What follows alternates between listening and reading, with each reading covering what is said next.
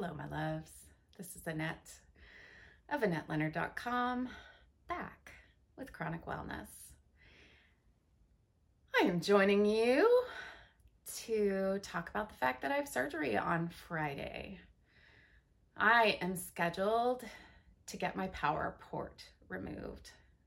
So it was eight months ago or so that I was excited and nervous about getting this new port installed. And I didn't even get to use it once because a few weeks after it was put in, I got blood clots and had to have emergency surgery and get those blood clots removed.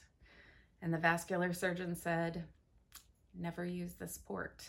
And my doctors were worried about my autoimmune diseases being triggered and muscle wasting initiating and or my lung disease reigniting. And they said heal wait and get this taken out. And the time has come.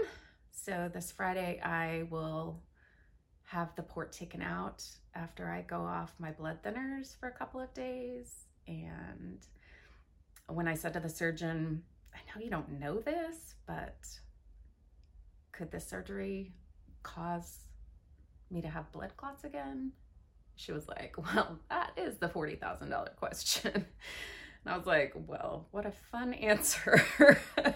so um, here's hoping.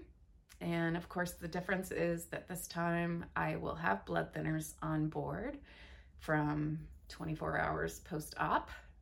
Uh, so I am eager to get this device out, eager to have less of a bump there when you look at me, and uh, hopefully, some of the clot that still remains will come out with the device. And I'll see you next week to tell you everything went fine. All right. I'll be thinking about you. And in the meantime, I hope that you are finding ways to tend to your spirit. And if you have distracting thoughts or comical videos or links that you want to send me to keep my mind off my surgery, I'd be glad for those. So sound off. And if you haven't subscribed, I would love for you to do that. Leave me a comment or a question, and until we're together again, be well.